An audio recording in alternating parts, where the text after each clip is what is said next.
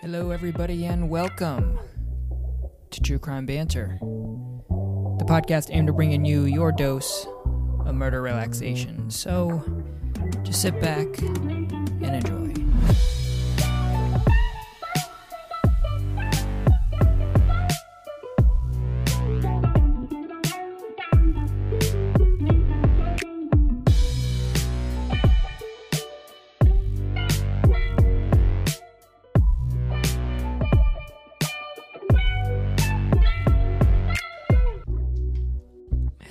Everybody, and welcome to another episode of the True Crime Banter podcast. We've got Tito here joining us today and every day. And uh, today, I finally did something productive for the podcast and wrote a case.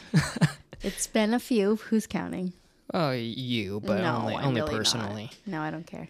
But yeah, so uh, I hope you guys enjoy this one. I think we're just going to hop right into it. Yeah, for this being local-ish for us, I've actually never heard of it before. Yeah, in fact, when I just weird. told you I was going to cover this case, you were like, "Oh, that one?" I was like, "No, it's a different one because there's like two very similar cases in the, the same city that we're going to be talking about today." Yeah, which is disturbing, but not Yeah. surprising. And uh yeah. So we're just going to hop right into this. This one takes place in a city like literally like 10 not even 10 minutes away from us. So Yep. very local. Mm-hmm. Here we go.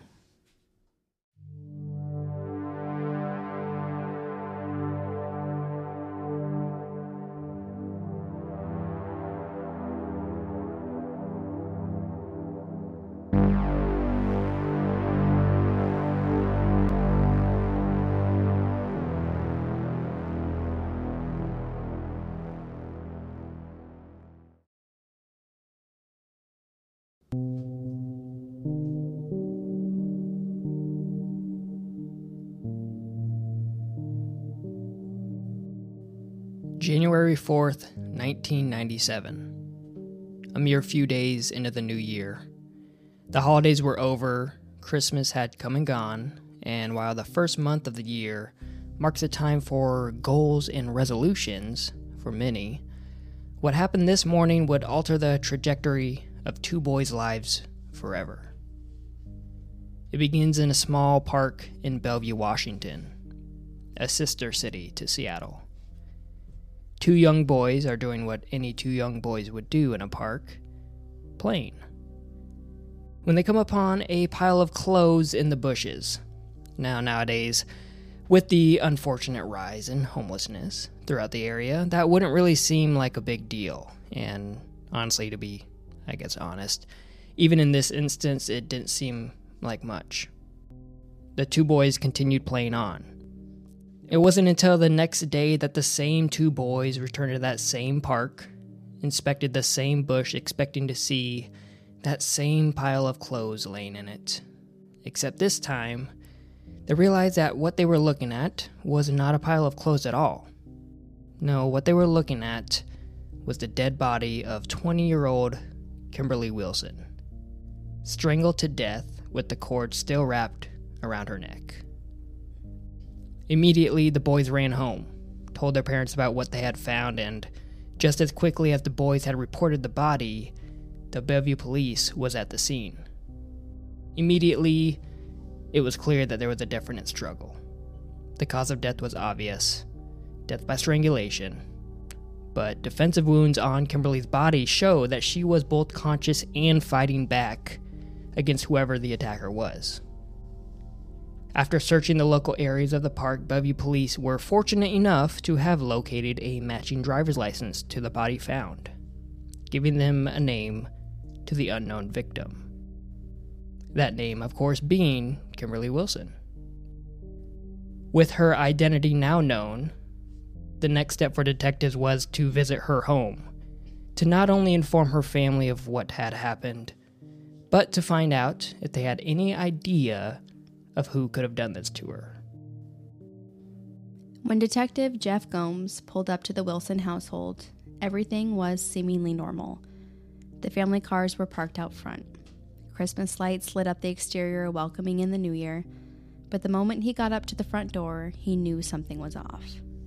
With a driveway full of cars, You would think there'd be some sort of liveliness coming from outside, but instead, all he saw was dark. Not a single light turned on inside. Maybe Kimberly was home alone the night she was attacked. Maybe the family was gone on vacation. But even then, most people would usually leave at least one light on in the house, you know, to make it at least look like someone's home. But not here. As Detective Gomes peered through the front window, he saw nothing but what looked to be an empty house. So, being the sleuth that he is, he started to walk around the home. And when he got to the sliding door still left open from the night before, that off feeling in his stomach immediately escalated. Bellevue Police, is anybody home? I repeat, Bellevue Police, is there anybody in here? Detective Gomes yelled into the darkness, but his response he did not receive. So in he crept, with his backup officer right behind him, guns drawn, not knowing who or what he might come upon. And what he walked in on, he was not prepared for. Downstairs was quiet, about as normal as can be, aside from the silence. But as they made their way upstairs, the reality of what happened was starting to show. The walls and ceilings were spattered with blood. The first room he entered was the master room.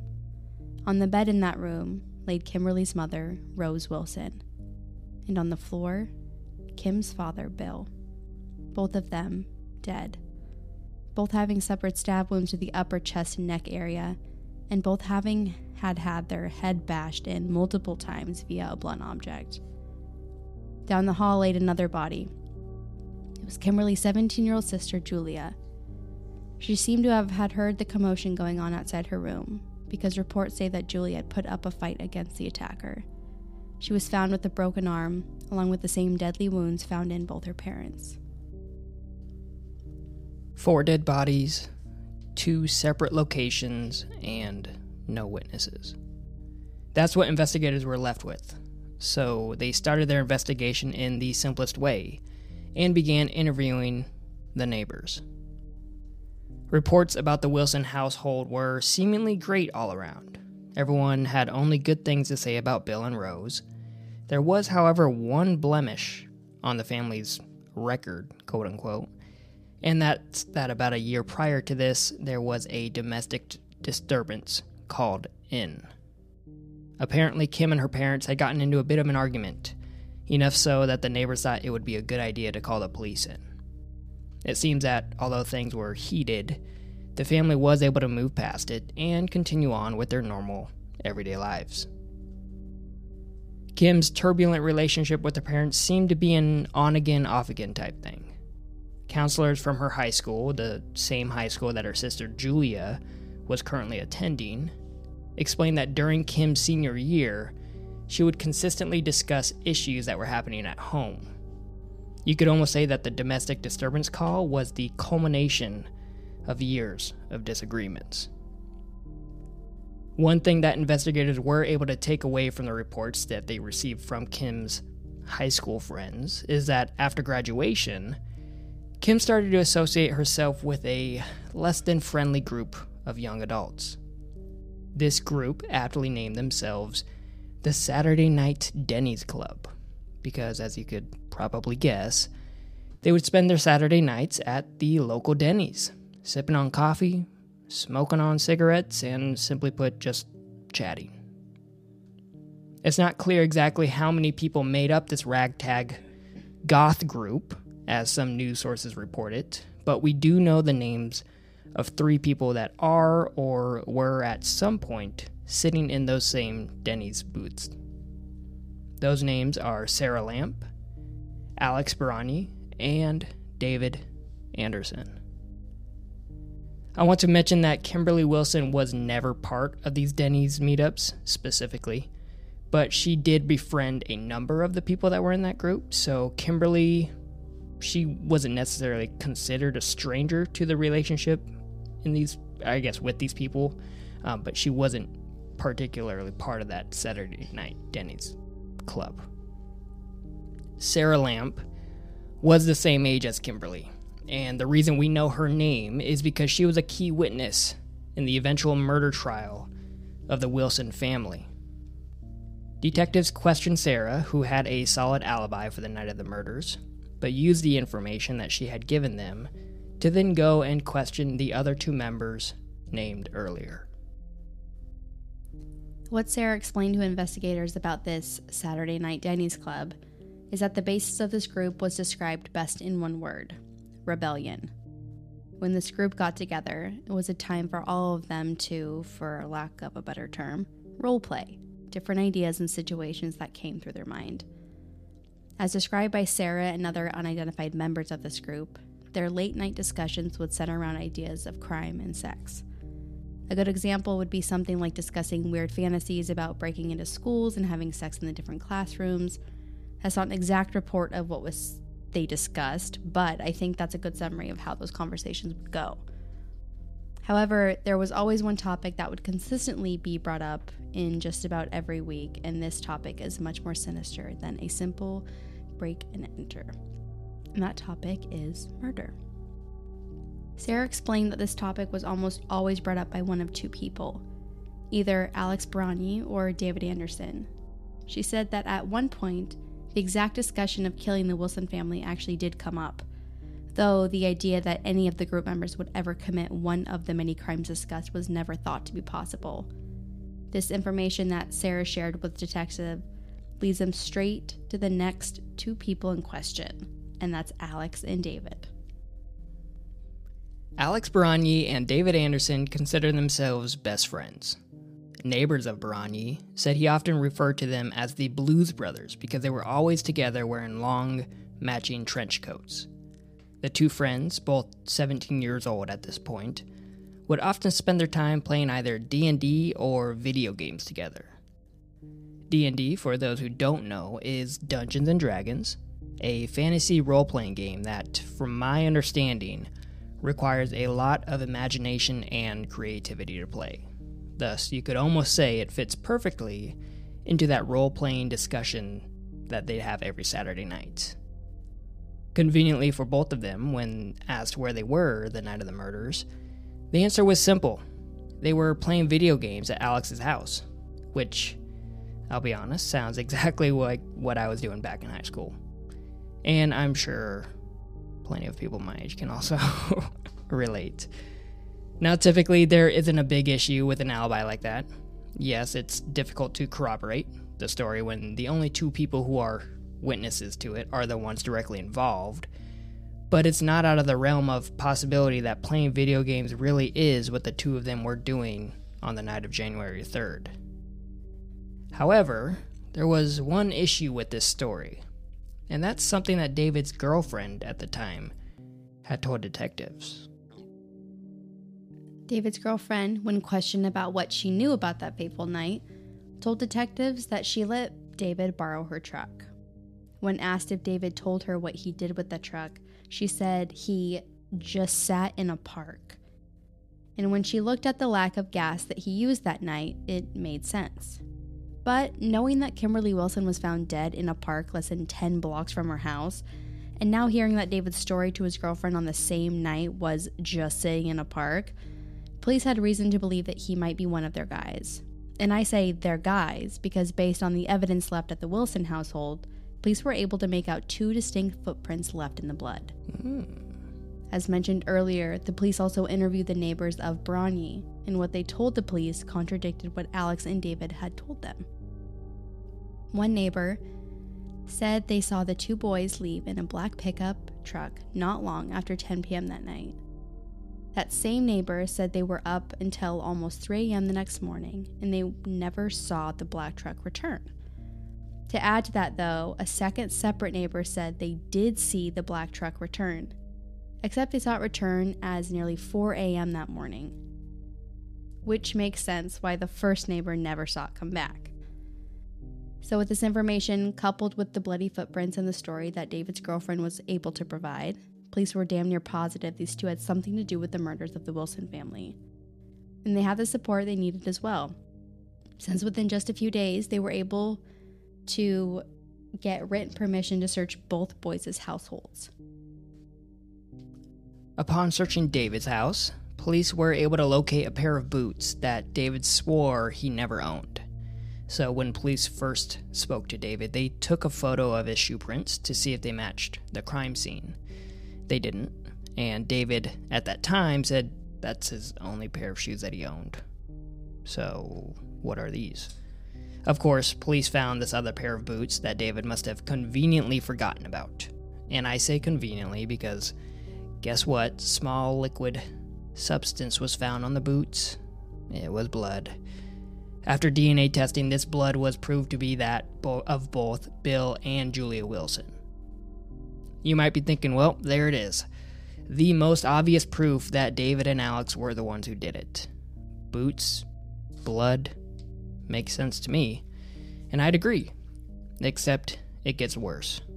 For David and Alex, that is. Because upon searching Alex Baranyi's home, police found a number of items, including a telephone, a CD player, and a VCR, all stolen from the Wilson household. And to make it more obvious, Bill Wilson's blood was also found on a couple of these items. So here we are. All the evidence in the world showing the two boys had at some point been inside the Wilson household. Eyewitness testimony from neighbors stating the boys left the home late in the night, not to return till extremely early the next morning. Stories from friends and acquaintances stating that both David and Alex had discussed weekly the idea of murdering someone, including Kimberly specifically at times. And so there was nothing left to do but to charge them with murder. But as we all know, the last thing prosecutors want to do is charge someone without having all their ducks in a row. And in this situation, I think it's safe for one to assume that they did, especially after having searched the two boys' homes. But the beauty of an assumption like that is not only do people like us on the outside have that thought, but so did someone else. That someone being Alex Baranyi himself. Just five days into this investigation, police brought in Alex Baranyi for some more questioning. And during that questioning, Alex confessed to the murders of all five of the Wilson family members. He explained to investigators that he had been planning to murder someone for well over a year now. He felt like he was in a rut and in a bit of a decline when it came to his personal character. And apparently, this murder was supposed to get him out of that rut. I'm not sure. What he went on to describe is that he and an unnamed accomplice, convenient, lured Kimberly to the park that night with the sole intent of killing her. Alex said that once Kimberly got to the park, she was talking to his accomplice. And while she was doing that, he came up behind her and started strangling her, with his unnamed accomplice beating her at the same time. Afterwards, Alex goes on to tell he realized that Kimberly might have told her family where she was that night when she met up with him, and they were going to be wondering where she was when she didn't return that night. So, as logic tells, the only sensible thing to do next was to kill her entire family. No witnesses, no problem. Oh, okay, sure. So, Alex and his accomplice did just that. They took a baseball bat and a combat knife, snuck into the Wilson household, and proceeded to take the lives of the remaining three members of Kimberly's family. Afterwards, stealing the previously mentioned items from the household because, hey, if you're going to kill the family, you might as well get a VCR out of it. Makes sense to me, I guess. Throughout Alex's retelling of that night in question, he consistently refused to name his accomplice. But if you're thinking what I'm thinking, we both know it has to be David. So the next day, police decide to bring David into the station. And what do you know? Suddenly, David's story about being with Alex that entire night changes. David claimed that he lied about being with Alex. Instead, he took his girlfriend's truck and, without any purpose whatsoever, just drove back and forth on the I 90 freeway between Bellevue and Seattle. Back and forth, Bellevue to Seattle, no reason whatsoever but to just kill some time. I'm. Detective knew this simply wasn't true. Time was not what David intended on killing that night. Although David refused the idea that he was ever with Alex that night, and Alex refused the idea that he would ever give up the name of his accomplice, prosecutors did exactly what you're all waiting to hear them do, and that's charge both of these 17 year old boys with four counts of first degree murder. and even more rightly so, charged them both as adults. Alex Baranyi's trial happened first. His was fairly straightforward, as he was the one who actually confessed to the killings. He was sentenced to life in prison without the possibility of parole. A week later, David Anderson's trial began. This one was a bit more difficult because with David, there was no confession. The entire trial relied solely on the evidence, and this evidence, of course, had to prove that David was the accomplice in Alex's confession. For whatever reason, the jury was hung with one juror holding out on convicting David Anderson. Nearly a year to the day later, prosecutors would then have to retry David again for his role in the Wilson family murders. This time, a unanimous guilty verdict being reached in less than six hours. He was also sentenced to life in prison without the possibility of parole. One of the interesting factors in this case is that there's always been this idea thrown out there that the two boys wanted to commit these murders before their 18th birthday. Reason being that if they were both underage, they wouldn't be tried as adults. Obviously, they were wrong about that, and they were both clearly tried and convicted as adults. The interesting thing, though, is that back in 2012, the federal government prohibited life sentences for juveniles, stating that they still have a chance for a meaningful life outside of prison. The current max sentence available for a juvenile is 45 years. And just last year, February of 2022, 45 years is exactly what prosecutors fought for after David petitioned for resentencing. After two days of hearings, a King County Superior Court judge settled on a minimum of 33 years for David Anderson, meaning that David could be eligible for parole come 2030. Alex Baranyi, who also has the option to file a petition for a new sentence, has yet to do so.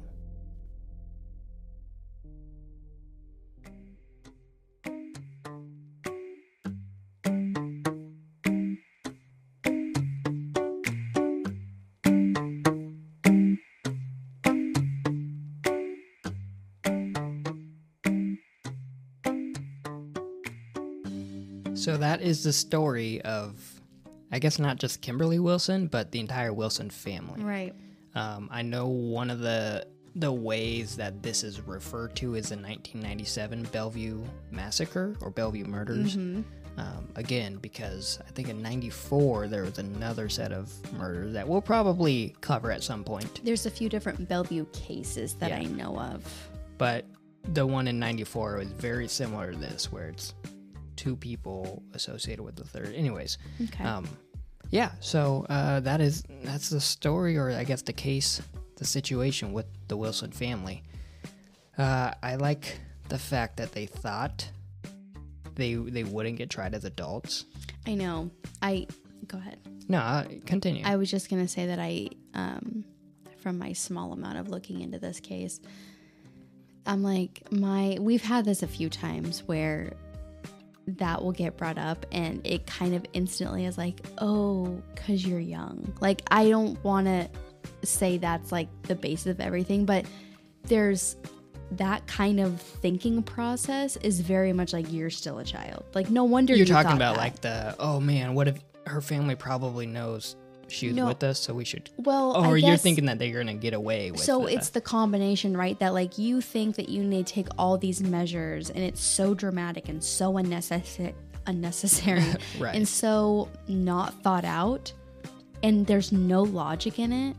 It's almost like overly logic that they think they're being overly logical and Right. it's actually the opposite. Like, yeah, because I think one of them was it was like a month or like two months before they turned 18 years old. So like you're saying, as long as we get it before we turn Yeah. 18, the logic means that we can't. Right, but it's probably one of them. It's what it sounds like and what it comes off like is like when you're talking to someone. Like I have a younger brother and he's a fucking idiot. Like I mean, like Shout love you so much, but especially in his younger days. I mean, he's what only 22, but I'm thinking like 18, 19, 20. Those years, the stuff that would come out of his fucking mouth was just like, Yeah. did you even look that up? Did you just hear it from like Yeah, somebody at a bus it. stop, or where where'd you get that from? A single Joe Rogan episode. yeah, honestly, I mean that comes off like there's no fact checking. Yeah. it sounds like something a kid would do, a 17 year old would do. They would Right, think, right. oh, I think I heard that on like a Dateline thing one time. It's probably right, and they haven't checked in on it or anything, or like Yeah. that the Looked laws are different in your state or something. I don't know. Yeah. I don't know. I mean, thank God they're all fucking stupid. I mean, Right, that's how they yeah. get caught and shit. Yeah, and I thought it was interesting. I guess I w- I wouldn't even say interesting, but like Alex, the one that confessed to it, is also the same one that isn't pe- petitioning to get resentenced. There can be so many different things and why somebody would do that. Yeah, I mean, it could be obviously how you process the fact of or how everything went down. Mm-hmm. You know, he's maybe he actually feels guilt for it and thinks he does deserve life in prison for taking the lives of Right. four people. Maybe his lawyer's like, dude, you you confess to it, like you're not gonna get. Or he's afraid that it really won't go well. And that's a lot of work to go through something that is like you're Yeah. either going to end up in the same spot. yeah, put everybody through it again, I Mm-hmm. guess. Yeah, uh, I mean, I, I think I first heard this one probably like five or six years ago. I want to say, wow. yeah. Oh, Yeah, I never heard it. I I love how the the night after uh, Alex confesses, all of a sudden David's like, "Listen, I I actually wasn't with him. I know I've been saying it every time you talk to me, Yeah. but now I just kind of wanted to drive Yeah. back and forth to, I don't know, just Super normal. so so dumb. Like you said, it's it's like children. No, yeah. And we already know they are, but it's, yeah. I mean, if you could look back on so many non murderous things that we did when we were kids, you'd be like, yeah, you're a fucking idiot. Yeah, it kind of. I mean, just so happened to be public. I think you can you can kind of see why there is a uh, I don't want to say conflict or disagreement, but how you approach underage Yeah. like Oh, juveniles for in sure. crimes like this Yeah. because a ton of what they did and said is like very juvenile. You're like oh, you're Oh, yeah. definitely a child. They're yeah, they're not developed and Yeah. there's a difference between a child's undeveloped brain and an adult's developed impaired or damaged brain, I guess, Mm-hmm. or completely sane brain. Like you can't really compare the two. You have you have an undeveloped brain to begin with, but then also look at them individually. Are they also abused? And also right? Yeah. Were they more damage to their brain? did they have a mental illness or were they on some kind of medication they weren't supposed to be on? Or there's so many Yeah. different things. Yeah, and then it makes sense. Yeah. Why there is, I guess, limitations to some, you know, juvenile Right. sentence. This isn't the first case I think that we've even covered, uh, where the an underage Mm-hmm. suspect who was convicted then was resentenced based on Right. Mm-hmm. like laws changing in the time that they're in I've prison. even heard of some states, probably Florida, sorry, Yeah. but of children, children being convicted of adult or being Right. charged with As adult. adults. Yeah, yeah, yeah, yeah. yeah. We're gonna Like we'll- 13 we'll- years old. You're right. I mean, yeah. I. Gosh, It's a- but it it's- one with like a taxi driver or something. I don't know. yeah. But it's all because people thought that the crime was so messed up that they somehow wanted It's- like yeah. they deserve to be put away forever, not just like, oh, it's a kid and they must be that fucked up. It's like, oh, it's a kid and this crime is super bad. So they need to be put away forever versus like, oh, let's just Right. see what's wrong with him. I'm not saying let him out. No, But but, get him some different charging him as a yeah. fucking That's like in this shit? in this situation, first degree murder. You know, pretty much pre-planning all your your uh, crimes, I suppose. Uh, how do you say that a six-year-old or like a twelve-year-old was like, "Yep, I'm gonna kill this entire family," Mm-hmm. Oh or kill God, like yeah. what? Yeah, It's you tough. can't you can't charge them and give them life. Yeah. You know, especially when it's like if there is time for rehabilitation, especially when you're that young. I think you probably could. I have a question. Be- When you were doing your research, did you see anything about there being a financial motivation in this? Because I heard it mentioned where Kimberly owed one of them money. Yeah, yeah, five hundred bucks. It And that was like- so. There was there was a lot of information that I didn't bring up in this case because it I couldn't really substantiate it or Mm. you know solidify it. Because yeah, there was a there was a theory that David was owing Kimberly about five hundred dollars, and there was like a written note in Kimberly's bedroom that he Yeah. signed saying that he would uh, pay her yeah, back she within the made year. him right. sign a thing that was like, yeah, I'm going to pay you back. Yeah, which even in that situation, that's where maybe the juvenile part comes in, where it's like five hundred dollars for the life of four people. Like, Right. So know. that could be just part of it, could be all of it. Who knows? yeah. There was also um, a story about how David, I believe it was David and Kimberly, were on again, off again dating, Hmm. and obviously there was a three-year age difference. One's in high school, one's out of high school at this point. And this was before she moved. like out. Well, What she mean? moved to California for Oh, um, okay. AmeriCorps Yeah. or Well, something, right? Right. Yeah. Yeah. But it was very much like in my head, like high school High dating, school, where yeah. you're not really fully dating But then there wasn't- a situation where uh, Kimberly was thought to maybe be bisexual or Oh, also wow. into girls, and Okay. so So there's a lot uh, of like random information. yeah, Okay. exactly, and that's why I didn't really like put Right. it into the case because Well, also her being to- bisexual has nothing to do with this at all, right? no, so but they were saying that maybe that he felt ashamed, like. Oh, it was Oh, his fault that she was gay or into girls now. Whatever, like right, that. You're in high school, Yeah, yeah, so yeah. people say dumb things. Yeah. So yeah, there was a, a few different um, theories that kept getting thrown around. Because wasn't she here on like a vacation or a holiday or I something? I think just returning, yeah, because she did go down to California for. Is it Ameri? AmeriCorps. It Okay. wasn't Job Corps. No, it was no, no, AmeriCorps, yeah. Yeah, and I again, I'm trying to think of another. There was a one other theory that was out there that I'm just like that too much. The podcast you know? that I was listening to that covered this case, I only got like maybe three quarters of the way through it. Um, said that she had run into one of them at Factoria Mall when she Okay. was up here. And I was listening to that on the day that I was at Factoria mall. Mall, and it was so weird. I know it's gonna mean nothing. It was just so like, what are the chances that I was at the same mall Listening that to a they, case that yeah, that yeah, I don't know, I don't know. I was then I was like, am I standing where they ran into each other? It was just fucking weird. Was I it don't this know. This Red Robin? I don't know. Hold on So a second. Yum. Um, Yeah. yeah. there was there was a few things that uh, there. There's a website. Maybe I'll link it link to it in the description that has a lot of just random details. Okay. Again, I went through them all, Some and I people like that. yeah. Yeah. and and maybe for the enter- entertainment pur- purposes, you could be like, ooh, possibly this, possibly that, but Possibly you. yeah, Mhm. but to to just say that that's what it is. Yeah. Um, I looked into most of them or most of the ideas, and it's just like only like Yeah. one story right, uh, mentions it, one news article. I even went into like the AP uh, news like articles from or archives from 1998 when like the trial was re going through, Mhm. and it's just like it's so it's interesting because it sounds like it's happening today Yeah. like the way that they n- cover news still exactly the same today when it comes to like situations like this Hmm.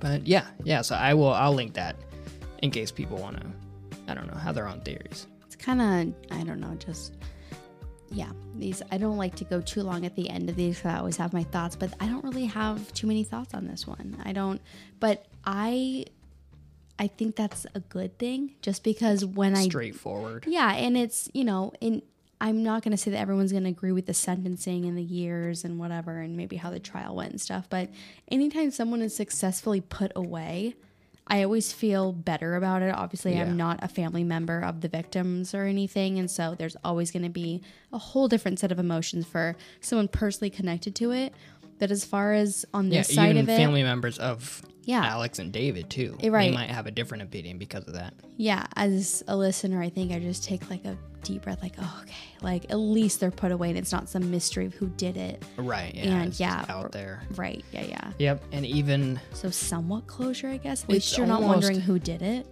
Yeah, and it's it's almost with the the juvenile aspect of it. It kind of makes it easier to be like they were dumb kids. Like the idea to be like I wanted to do it to, because I was in a rut is a And little ridiculous. Yeah, it kind of reminds me of the Scream murders you did, where you're children. Like Yeah. you think that this is a thing that you've seen on TV before that you get away with. That's just something you do, and then you move on with your life, and then reality fucking punches you in the face. Yep. and you're in jail for however many years and you get out and you're basically grandpa, grandma age, whatever. Yeah, imagine. I mean, Yeah. he'll be he would be like 50 or something by the time he would even Yeah. uh, You're in a courtroom Yeah. hearing what your sentence is and doing the math of how old you'll be when you get out and that you know, you do your growing up in prison. Yep. You know, and so then it doesn't occur to you like, oh, oh, I just fucked okay, myself. now I get it. But it's yeah, too late. I You're have already to think of it yeah, like an adult, but exactly. yeah, yeah. Well, um, I finally did something around here. I did it, everybody. Thank you, thank you. Yeah. Uh, please don't leave any mean comments to me because I am very sensitive when it comes. to Just kidding, just kidding. Anyways, he's I hope you not. guys. It's me. yeah. I'm the crier. if actually you get you know what leave a review on apple review leave something It's on fine. spotify and uh yeah, that, Yeah. i guess that's been another episode of the true crime behavior Thanks for podcast listening, everyone. absolutely and we will talk to you in, in the next one Bye. adios